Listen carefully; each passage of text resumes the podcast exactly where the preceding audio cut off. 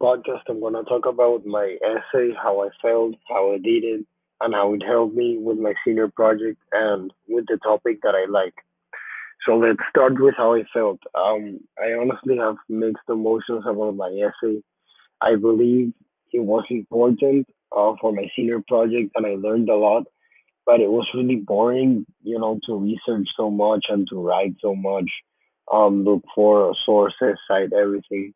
I understand it is important for my future, but I still struggled a little bit to find inspiration to write the essay.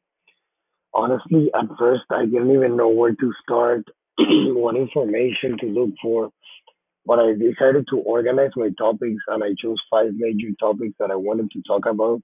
And well, I did my research on those 5 specific topics, and I think from then on it was kind of easier, but I still felt lack of inspiration sometimes. That's why it took so long to write it.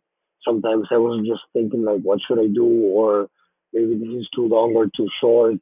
I was thinking everything instead of thinking writing and doing a good job. But at the end, well, I decided, okay, I have to finish this, and just started rechecking everything I had written, and then finished the 2 or 3 things that I was missing. The sources, I think that was the easiest part, finding the sources. I already had a lot of sources from the annotated bibliography, but I still had to find more. And I like the sources I have. It was fun reading through them and learning information about investing that I didn't have. And, I learned a lot of things, and maybe when I start investing on my own, I can apply them. And that's something that actually has me very excited. And for life, I believe this will help me a lot in the future, when I enter college and I have to write essays and stuff. I know that sometimes inspiration can be a problem, but well, if you put your head into it, you can finish anything.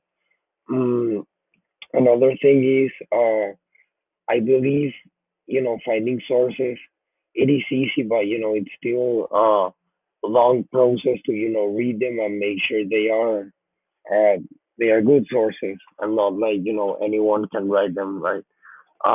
So I learned that I have to, pay attention to the sources, investigate who is writing it. Is the website a good website or a bad website? And I think that will help me a lot in the future.